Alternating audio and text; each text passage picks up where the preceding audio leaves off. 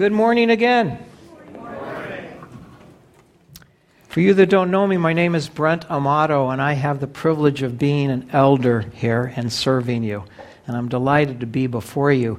You're saying, Where's Craig? Well, let me tell you where Craig is. Craig is depositing his second daughter in Georgia to her, go to her first year of college.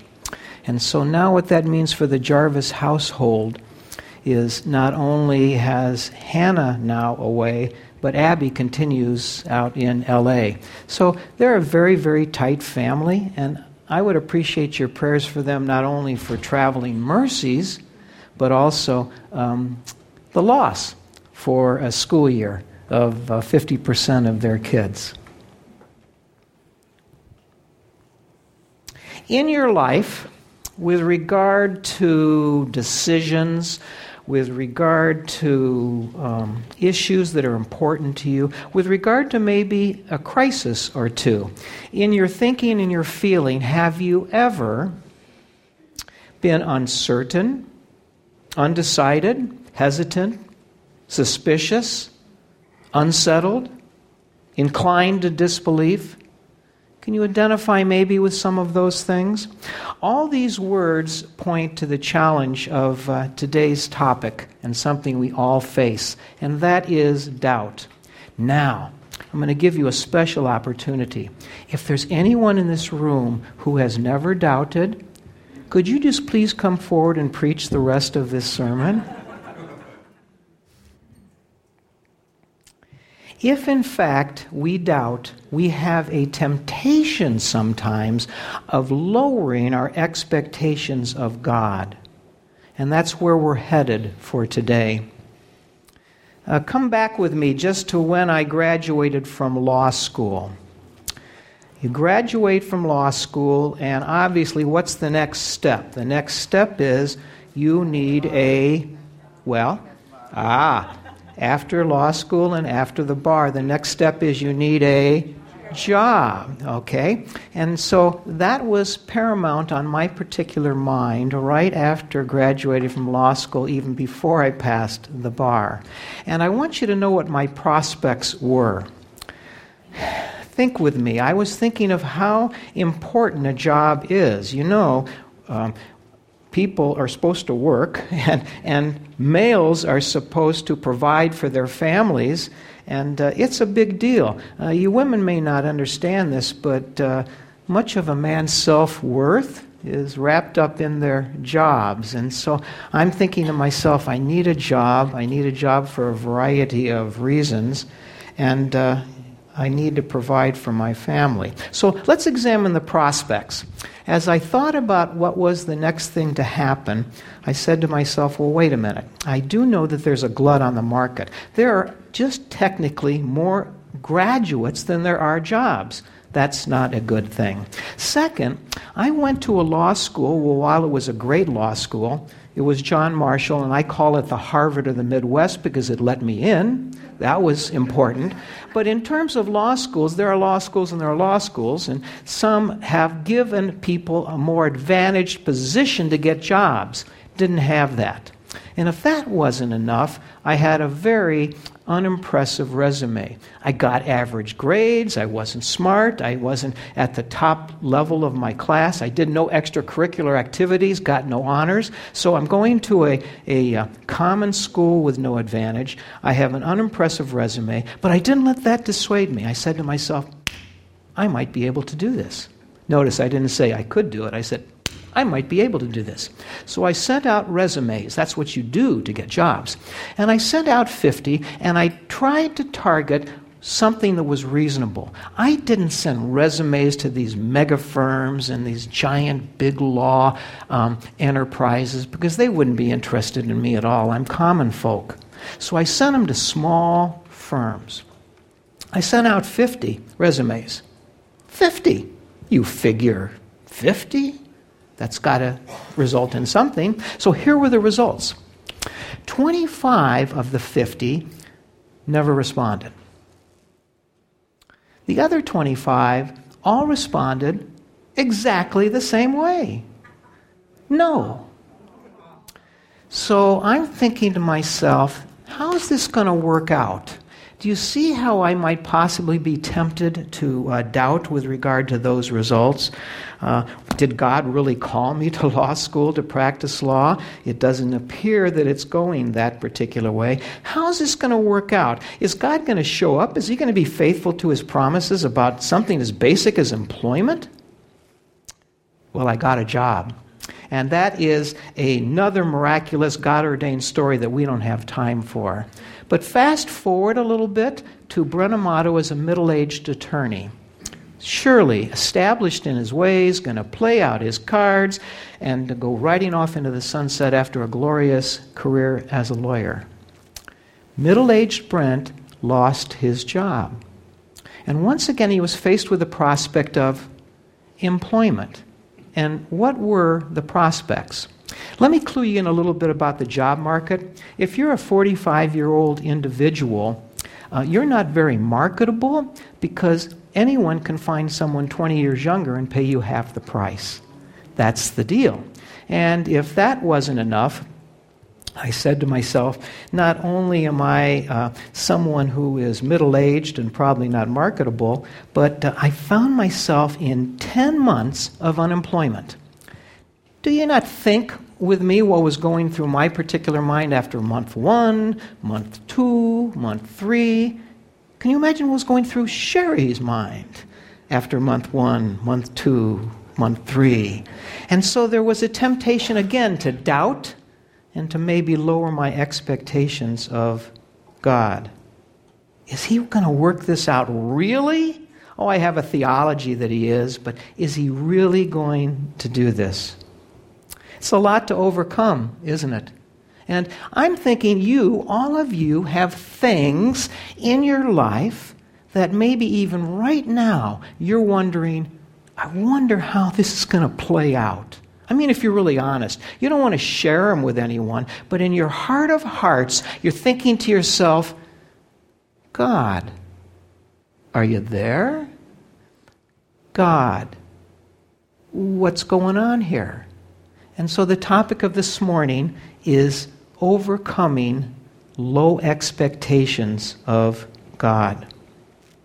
Have you ever had a conversation or a dialogue or a relationship with another believer that is just so discouraged by the events that they're facing that anything you say, anything you do, any verse you try to give them doesn't seem to have any effect? They are so beaten up by life that they're wondering, and their faith has become maybe nothing more than a flicker maybe almost to be extinguished. I bet you all of you know at least one person like that. I bet you some of you in times are like that. That's where we're going today. So consider our current sermon series. We've been marching through Genesis. We do Abraham, and uh, then we do Isaac, and uh, then we do uh, Jacob, and now we're doing Joseph. And uh, there are two big issues in the text for today Genesis 46 and 47. And you're going to have trouble identifying with them because you've never experienced them. But the point is if certain people overcame these circumstances, then maybe your circumstances could be overcome as well. You with me? So, what would happen if, in fact, you were told that you had to relocate your entire family to a foreign country? That's not happened to any of you. And yet, that happened to the characters in this particular story. And what type of country? Uh, are we relocating to Maui? Uh, are we relocating to the Swiss Alps? No, we're relocating to a country that is a hostile country. And it's a hostile country that has no place for your God. Are you with me? No place for your God. Not only is there no place for your God, he has no authority in this particular country. That's issue number one. Issue number two is what would you be thinking and feeling if you were told that you were going to face a severe famine and it was quite possible that you'd die? And not only you die, but your family. Now, Who here has ever faced a severe famine? No, not me. I complain I'm hungry all the time because I'm Italian. But think about that. If you were told you were going to face a severe famine and you might die, is it possible that there may be some doubt? Is there possible that you might have trouble overcoming that particular doubt that might lower your expectations of God? What would you be wondering? What would you be doubting? Would you be frightened? Was it going to turn out okay? Was God going to show up? Now, let me take a moment and back off of that just to suggest something we need to remember. You members of Village Church of Bartlett, you have ascribed to a mission. And that mission is really simple. It's just got three key words. And since I've taught the membership class, I remember them. But the first one is go, right, you members? I'm looking at some of the newer members that just went through the class who have a tremendous retention span. And the second is grow. But what is the third word of our mission statement? Overcome. So when I'm talking to you about Genesis 46 and 47, that's fine. But this is real life stuff now for you who call yourself members. We need to be serious about this.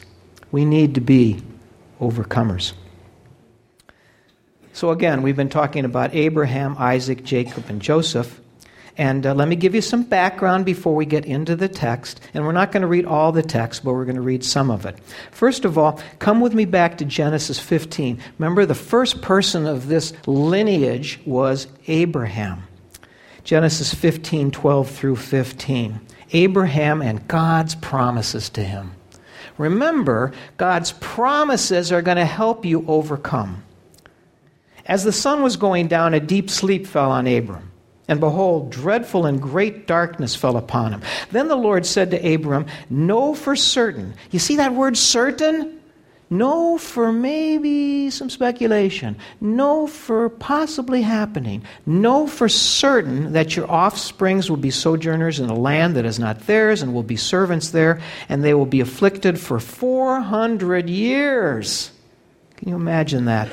But I will bring judgment on the nation that they serve, and afterward they shall come out with great possessions. As for you, you shall go to your fathers in peace. You shall be buried in a good old age. And then fast forward to Genesis 45, which was the text for last week's sermon, and let's focus on Jacob. So they went out of Egypt and came to the land of Canaan to their father Jacob. These are the brothers, and we know all about those brothers, and they've had a sordid history, have they not?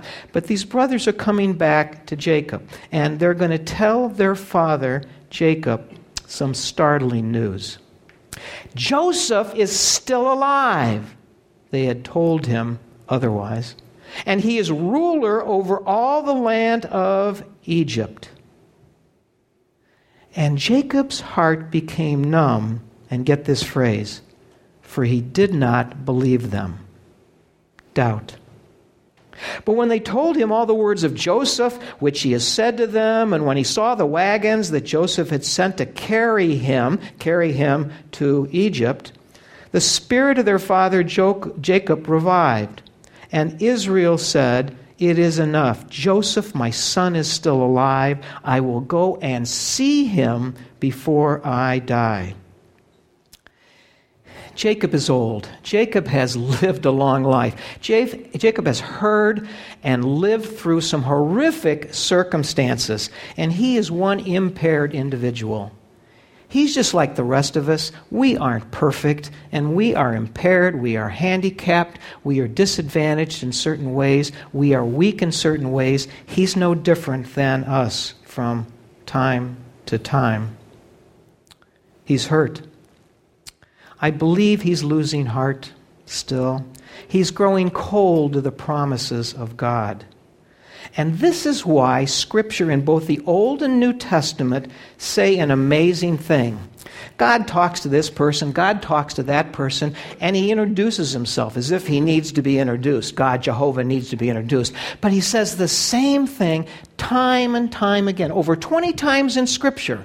Now think, if something that is important is repeated, and it's repeated 20 times, we need to get it.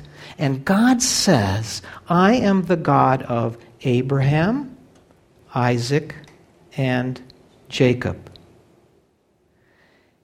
Jacob, the person who is the focus on this particular passage. So, with that as background, let's get to the text and see what's going on in 46 and 47. And ask yourself this what I'm doubting now, am I prepared to change? Am I prepared to deal with? I can't project on you what your doubts are, but let me be so bold and dogmatic to say that you got them because you're just like me. And then, second, as we dive into the text, will you find this text profitable to you? Will this be just an intellectual exercise? Yep, checked off Genesis 45 and 46 and 47. Let's move on to the next passage. Or will it change your life? That's the goal of the gospel. That's the goal of Scripture to change your life. Let's look at some of the text Genesis 46, 1 through 5. So, Israel, and, and for you that might be a little bit confused, we're talking about Jacob here, took his journey with all that he had and came to Beersheba and offered sacrifices to the God of his father Isaac. And God spoke to Israel in visions of night and said, Jacob, Jacob! I do believe that sometimes God yells, and so permit me to interpret Scripture that particular way. You know, can you imagine God, the God of the whole universe, saying, Hey, Jacob? Uh uh-uh, uh no. Hey, Jacob! Jacob! And he said, Here I am. Remember those three words. Then he said, I am God, the God of your father. There that is, there that, that, that, that statement, that description again. Do not be afraid to go down to Egypt, for there I will make you into a great nation. I myself will go down with you to Egypt. I will also bring you up again, and Joseph's hand shall close your eyes. Then Jacob set out for Beersheba. Look at verse 1. What is Jacob doing? I said he's old, impaired, growing cold to God's promises, uh, maybe losing some hope, but he's doing something very important. He's offering sacrifices. In the Old Testament vernacular, that is his devotional life. You call it quiet time. I don't care what you call it, but hopefully you have it. And he was in a posture that I think made him ready to encounter God in a more significant way than less. Do you realize how important your devotional life is? You say, Well, Pastor Craig tells me I need a quiet time, so I guess I'll have one and I'll check it off every day. But you realize the significance of it that prepares you more to encounter God when you may be doubting, when you may need to overcome. Verse 2, it says, And God spoke to Jacob. God intervenes. He could just be up here doing his thing and just letting us to our own devices, and yet he chooses, as he did sending Jesus Christ, to intervene in an intimate, personal way. There is nothing more intimate and personal than the way he encountered Jacob. Think with me about Thomas. What is he known for? He's called Thomas the Doubter. And so, isn't it instructive to check out what the word says about Thomas. After the resurrection, he missed that encounter, but he was later with the disciples in the room. And what happened? And Jesus came to the room, and it doesn't say that he chatted with Thaddeus and he chatted with uh, Matthew and he chatted with John. It specifically says he encountered Thomas. And he encountered Thomas because Thomas says, You know, lest I see the holes in his hands. I'm sorry. Doubt is ruling my day. And God here to Jacob says, Jacob, Jacob. Do you ever wonder why God repeats himself? Wouldn't it have been enough just to say, Jacob? I mean, he is Jehovah, right? Well, you parents, who have kids like me. Have you ever had to say to one of your children when you were trying to communicate something important their name more than once? Jason, Jason, Jason, Jason. I can't tell you how many times I repeated his name. High maintenance. I love him dearly, but high maintenance. Kristen, low maintenance, but maybe every once in a while, Kristen, Kristen. So I think God is telling us in this word that's described that repetition sometimes is necessary I believe God wanted to make sure he was heard. Is it possible that sometimes God has said something to you and you just haven't heard it? The noise of the day, the clutter in your mind, the doubt prevents us from hearing. And, and you know, sometimes you may hear God and you may not pay attention to it. Right? You're just like me. So by repeating it, he not only tried to make sure he was listening, Jacob was, but second of all, that he was paying attention. And then what does Jacob say? Those three words Here I am. I'm mindful of Isaiah. It says in the book of Isaiah that uh, Isaiah came into a bad, scary time of his life. You don't get that from the text, but if you study Scripture, it's true. It says, In the death in the year of the death of King Uzziah. And that was, that was a good relationship. And now Isaiah wondering in his hostile environment what's going to play out without King Uzziah. And in that particular case, God reached down to him and he said, Here I am as well. Those words, here I am, say this. First of all, they say, um, I'm recognizing and I'm acknowledging your presence. Did you do that this morning? Oh, I'm going to church. But do you start your day by recognizing and acknowledging God's presence? Second, those words, here I am, say, I'm ready for what you got for me. I'm ready to respond obediently. Did you start your day ready to respond obediently to whatever you heard from God? These are keys to overcoming that I need to learn, that you need to learn. And, and then take a look also in that verse. Um, he's set now for overcoming. There's a miraculous change going on in Jacob that only can be evoked by God. That change is he's starting to believe again. He's saying, You know, God, I can now see maybe that you've not abandoned me totally. Let's explore this a little bit more. So, verse 3 uh, Jacob's got doubt about relocating in Egypt. How do I know that? Look what God says. God says, uh, I'm your father. Don't be afraid. I'm repeating my promise to you about a great nation. Listen to those things. The family reminder I'm, I'm, I'm, I'm a father to Abraham and Isaac you. Uh, don't be afraid. That's an antidote to, do, to doubt. And the promise repeated, you'll be a great nation. All that is directed at doubt, which is not referenced in the passage, but implied. God is intervening. So, why should Jacob have doubt about going back to Egypt? Well, first of all, he's heard stories about his grandfather Abraham. And Abraham had some experiences in Egypt, and they didn't go that well. Bad stuff happened. So if I'm Jacob, I'm saying, I'm not sure I want to experience what my grandpa experienced. Uh, why would I go back? But even more direct to the point, do you realize that earlier in Scripture, God said to Jacob, Don't go to Egypt? Would you have doubt if God said, Go to Egypt, after he said, Don't go to Egypt? Of course you would. So doubt is permeating this passage, and I want you to see that God is committed to getting him to overcome it. Verse 4 God's presence is reassured. I will go down with you to Egypt.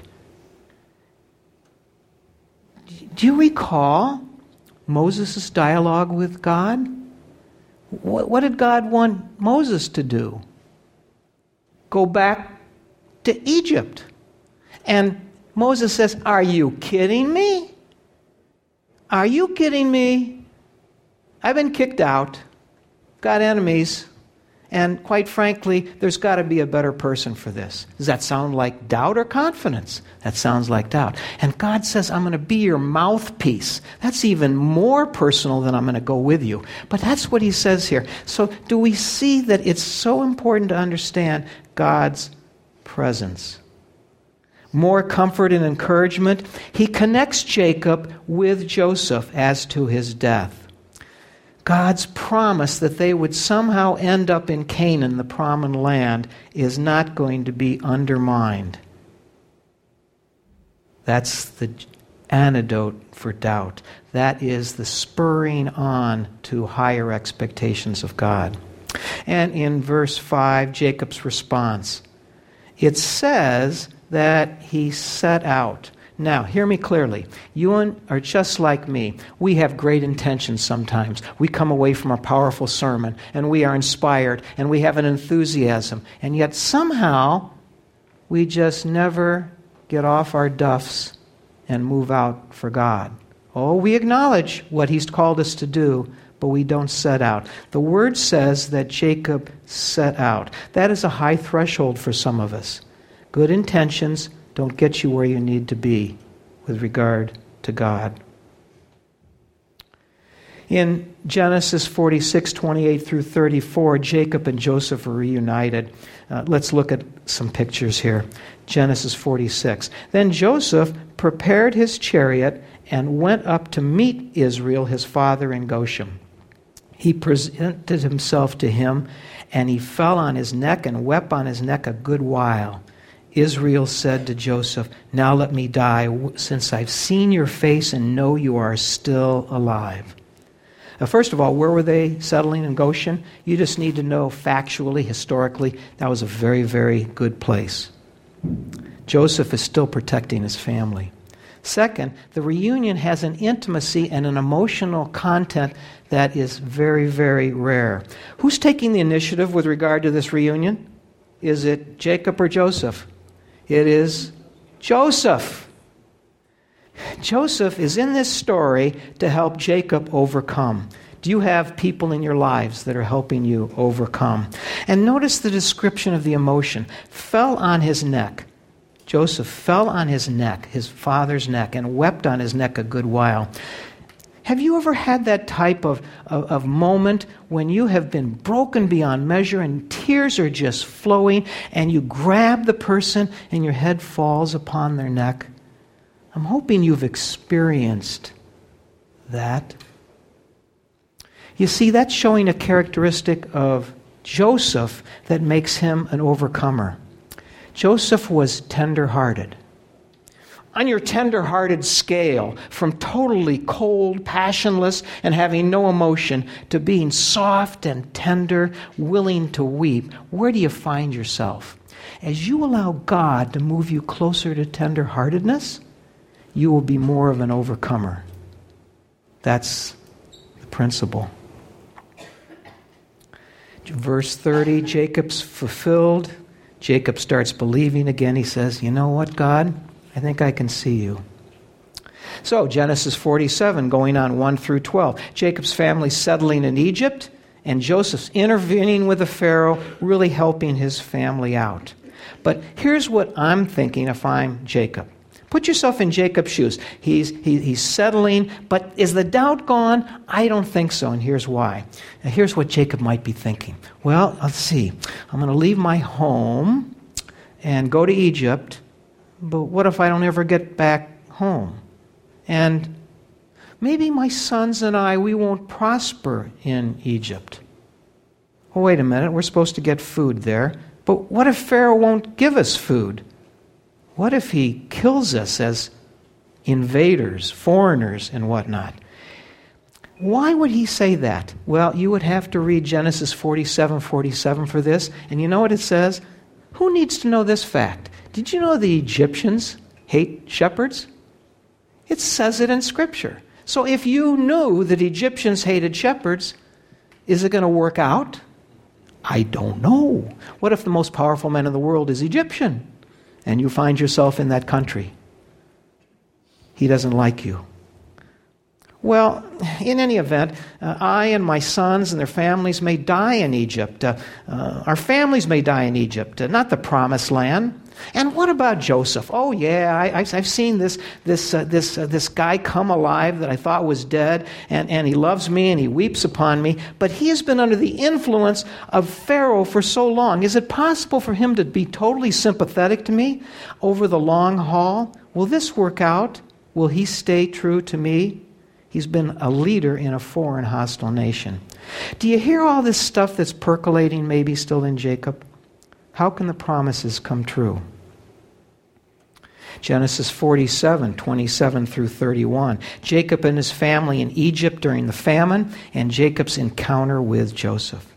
Thus, Israel settled in the land of Egypt, and they gained possessions in it and were fruitful and multiplied greatly. And Jacob lived in the land of Egypt 17 years. So the days of Jacob, the years of his life, were 147 years. And when the time drew near that Israel must die, he called his son Joseph and said to him, If now I found favor in your sight, put your hand under my thigh and promise to deal kindly and truly with me. Do not bury me in Egypt. Remember the promises. But let me lie with my fathers. Carry me out of Egypt. Bury me in their burying place. And Joseph answered, I will do as you have said. And Jacob said, Swear to me. And Joseph swore to him. And then Israel bowed himself upon the head of his bed. Notice who's getting blessed in Egypt? It's the Israelites. It's not the Egyptians. Another place in Scripture, the Egyptians say, You've saved our lives. Imagine that, saying that to Jews. There's always a portrayal of blessing in Genesis that is linked to possessions and fruitfulness and multiplication. And here you see it again. Jacob appeals to Joseph. Joseph responds with his oath. And Jacob continues to be restored from doubt and low expectations to confidence and higher expectations. Well, there's the text. So remember the question I asked you? The question always needs to be asked is Scripture profitable? 2 Timothy 3 16 and 17 says, It's all inspired by God, it is all profitable. And then it goes on, in case we don't get it, to tell you four reasons why it's profitable. If, in fact, you want to know what's right, Scripture teaches it. If, in fact, you want to know what's wrong, Scripture teaches it. If, in fact, you want to know how to correct something that might not be true to Scripture or God's unchanging nature, Scripture teaches it. And then finally, it'd be nice if I could maintain that for the end of my days. Scripture teaches that. All for the purpose that you might be fully equipped for good work. That's what Scripture says. So either you believe that or you don't. I can't answer that question for you, but that's why Craig and other pastors say, so what? Is there something that's going to come from this that's going to align you with God's expectations for you? Here's the challenge.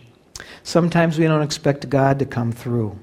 Lowered expectations. Our hearts and our minds are easily manipulated sometimes and conformed to the world and attacked by the enemy, Satan, and his evil forces that lower expectations.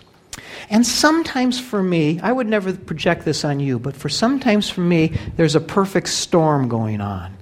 What's the perfect storm? First of all, someone says to me, Hey, Jesus is coming back. And my thought is, But is he here today? When will this occur? How long will it be? Well, there's going to be a new kingdom. Well, is it here now? When will it be? And so sometimes the distance in time between the promise and the fulfillment makes me doubt.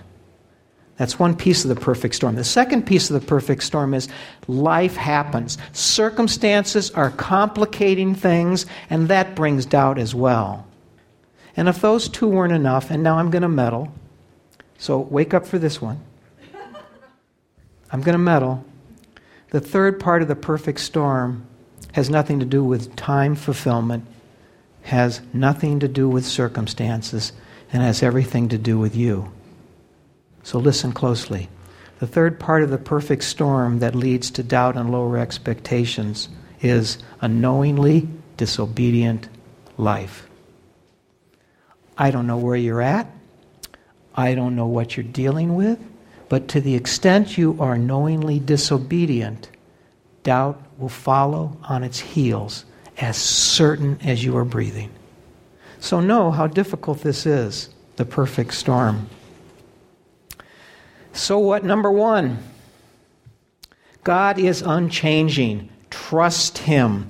I love James 1:17. Every good gift and perfect gift is from above, coming down from the Father of lights, with whom there is no variation or shadow due to change. Do you hear that? No variation. God never changes. He will always be faithful. Trust him. Number 2. God's word is true. Respect it and trust it. Found in Jesus' high priestly prayer to God that is recorded forever in Scripture, Jesus says some remarkable things. And one of the things he says is so simple and so profound, and yet I wonder if I get it. It says, Your word is truth. Scripture says that his word never returns void. There are a number of promises that are fulfilled in 46 and 47 if you keep track. Let's work through them just real quickly. Genesis 15 is fulfilled by bringing Jacob and his family to Egypt. God promises a famine. It occurs. Its severity comes to life here, and we see that. And there are also some promises that haven't been fulfilled in 46 and 47, but are later in Scripture, and you can check them out. God promises to bring Jacob back and that Joseph would bury him. Chapter 46 opens with that and it ends with that. They never make the prosperity of Egypt a distraction to God. Sometimes, when things are going really well, I find myself tempted to be distracted from God and focus on myself and my circumstances.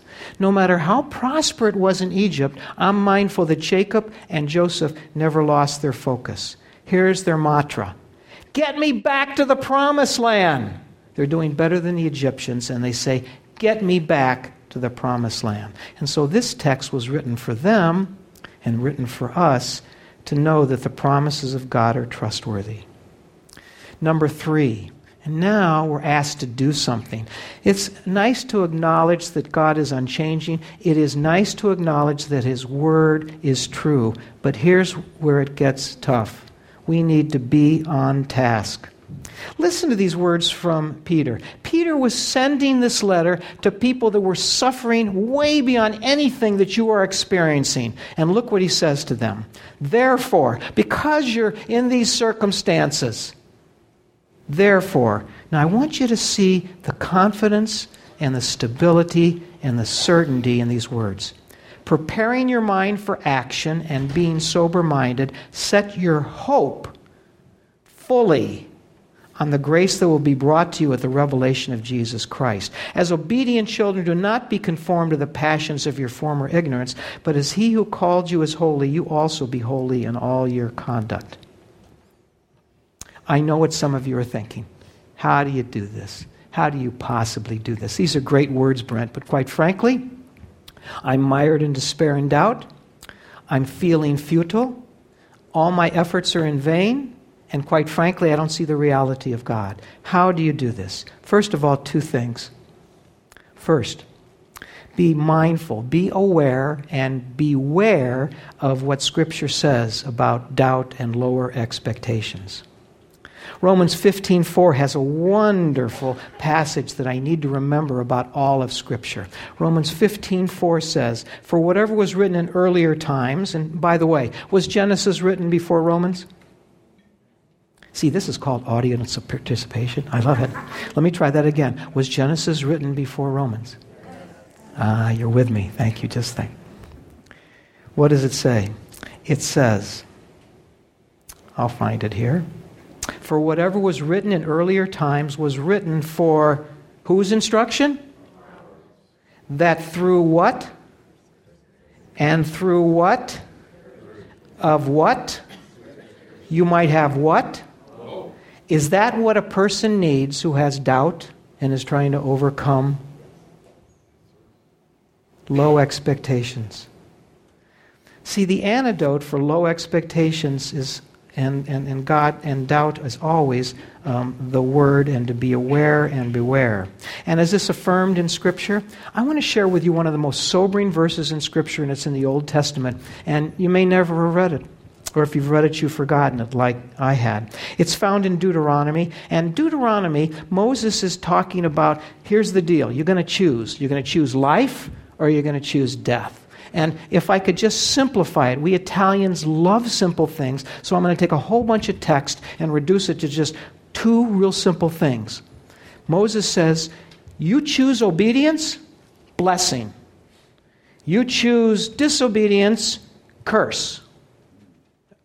That's it. Are you ready? Obedience leads to what? Curse leads to?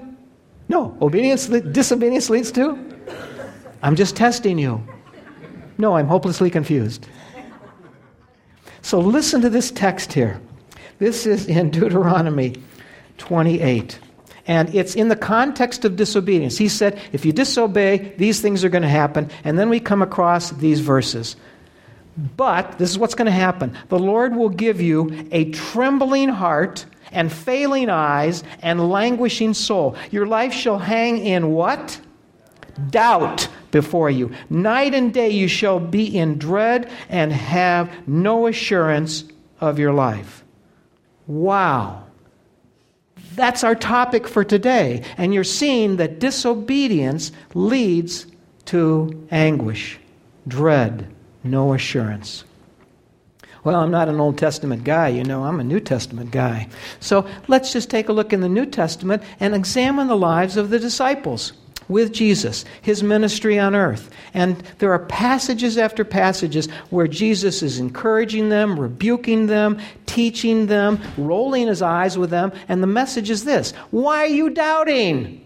How could you possibly doubt? You're walking with me. I am God in the flesh, and you're doubting. How can that be? And I'm thinking Jesus is rolling his eyes. And I think Jesus is going, And the most poignant position that they found themselves in was after the resurrection. Oh, sure, Thomas had his doubt. Mary Magdalene came to them and said, Well, I found the empty tomb. And it says, they didn't believe. Isn't that incredible? But come with me to the mountain where Jesus says, You meet me. I'm risen, and you meet me on this mountain. And I've got some more good words for you. So take a look at Matthew 28 says, Now the eleven disciples went to Galilee, to the mountain to which Jesus had directed them. He's resurrected. He told them to go to the mountain. He shows up. And notice this. And when they saw him, they worshiped him. But what else did they do? Doubted.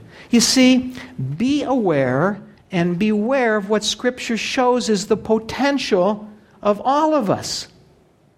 It was true of the disciples, it was true of the Jews. Second, be aware and be aware of what I call the slippery slope of low expectations and doubt. Here's how it works. You know what a slippery slope is? You start at the top, but then you start to slide.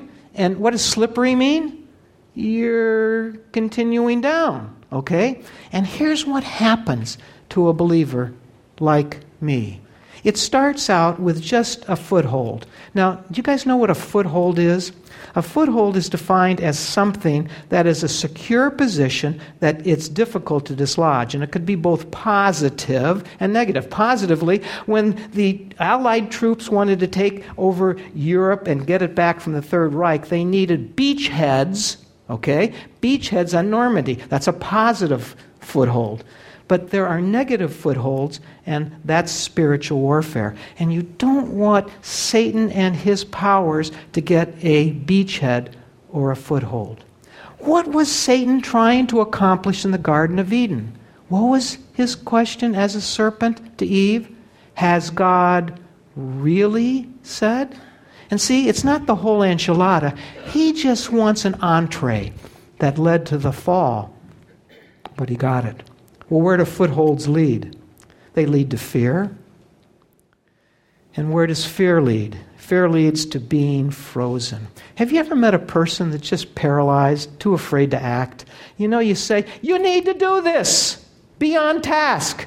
And you can't get them off the snide, you can't get them moving forward. Footholds lead to fear, fear leads to being frozen. And the most depressing, dismayed position we can find ourselves on the slippery slope of low expectations and doubt is forsaken. We just come to the conclusion God, I'm sorry, I don't see you. Have you ever been any place on the slippery slope? It's to be avoided. Stay on task. Uh, everyone has different devotional books they use, and so here I am this morning looking at my devotional book. I've chosen Oswald Chambers, My Utmost for His Highest. Some of you have probably heard of that. And God said, Look at the title of this devotional book. This is this morning. And what are those words? My utmost for His highest. I've just discovered my motto for the mission of overcoming. My utmost, staying on task for God's highest glory. Now, permit me to help us with that together. Let's say that together. The title of this devotional is My Utmost for His Highest. So when you're thinking about so what's, that's only five words. Number four, identify and confess your doubts Psalm 139 says, Examine me, try my thoughts, examine my heart, show me harmful ways in me. Who did that this morning? Rhetorical question. But would that not be profitable for us on a daily basis before we get to our very important agendas to pray that, examine me, show me harmful ways in me, put your finger on my doubt? Put your finger on low expectations of me. And then, five, finally, deal with your doubts. Spiritual confidence is the order of the day. Rather than asking, what if, why not ask, who am I willing to trust? Developing a faith that leads to belief. That takes effort. Deal with your doubts. Allow yourself to enter the presence of God. What a wonderful, wonderful privilege. We're having the privilege now, because of what Jesus did on the cross, to enter his throne room of grace. And look at Hebrews 10 19 through 23. Therefore, brothers, since we have confidence to enter the holy places by the blood of Jesus, by a new and living way that he opened for us, let us draw near with a true heart in, in what? full assurance of faith. Let us hold fast. Does that sound like doubt? The confession of our hope, the antidote to doubt, without wavering. Does that sound like doubt? For he who promised is faithful. Friends, family, brethren, cling to hope. It is what God calls himself. He calls himself the God of hope. Anticipate blessing, anticipate reward. This is the gospel changed lives, moving from doubt and low expectation to full assurance and God's highest goals for you. A final word about bones. You want to hear about bones? I want to talk to you about bones. Give me one more minute. Joseph said to some other people, Would you please get me buried in the promised land? And the brothers vowed when they left they would take care of that. And considering his past, I would be doubting that. I mean, think about their character, what they did to their dad, and other things. They were just bad people sometimes. Would they honor that particular promise? How were they going to do it? And did they do it? And the answer is they did. And this is so encouraging to me. Let's fast forward all the way to the end of the book of Joshua. What's happened? Egyptian slavery, deliverance from Egypt, conquering of the promised land, dividing up among the tribes. These tribes were the brothers' descendants. And these bones. What are we going to do with Joseph's bones? Um, well, let's see. Uh, uh, we could leave them in Egypt. Oh, no, no, no, wait a minute. We've just escaped from Egypt. Uh, well, we leave them in Egypt. Maybe the Pharaoh might forget how gracious he was to Jacob and his family and Joseph. Um, what's going to happen? God gave them an incredible solution. He infused in them the confidence and insurance for them to do a very radical thing. And you know what they did? They carried Joseph's bones for 40 years. Just stop. Are you kidding me? They carried Joseph's bones for 40 years. And you say, You weren't there. How do you know that? Let's check Scripture out. Joshua 24, way after the time that we were studying. And as for the bones of Joseph, hey, there they are, which the people of Israel brought up from Egypt. Wow, they did honor his request. They buried them in Shechem, in a piece of land that Jacob bought from the sons of Hamor, the father of Shechem, for a hundred pieces of money. It became an inheritance of the descendants of Joseph. Shechem is in the promised land. They carried these bones for 40 years. What motivated them to do that? I never would have done that. It must have been they believed in the sanctity of God's word and they honored and respected God and the wishes of their brother. That's Jacob and Joseph's story, overcoming doubt and lower expectations. It's God's story. Amen. Let's pray. Father, you have given us all that we need to honestly address our doubts and our fears and our expectations of you that are lower than they should be. First of all, forgive us. Help us to confess them. Second of all, help us to deal with them and stay on task. In Jesus' name, I pray. Amen.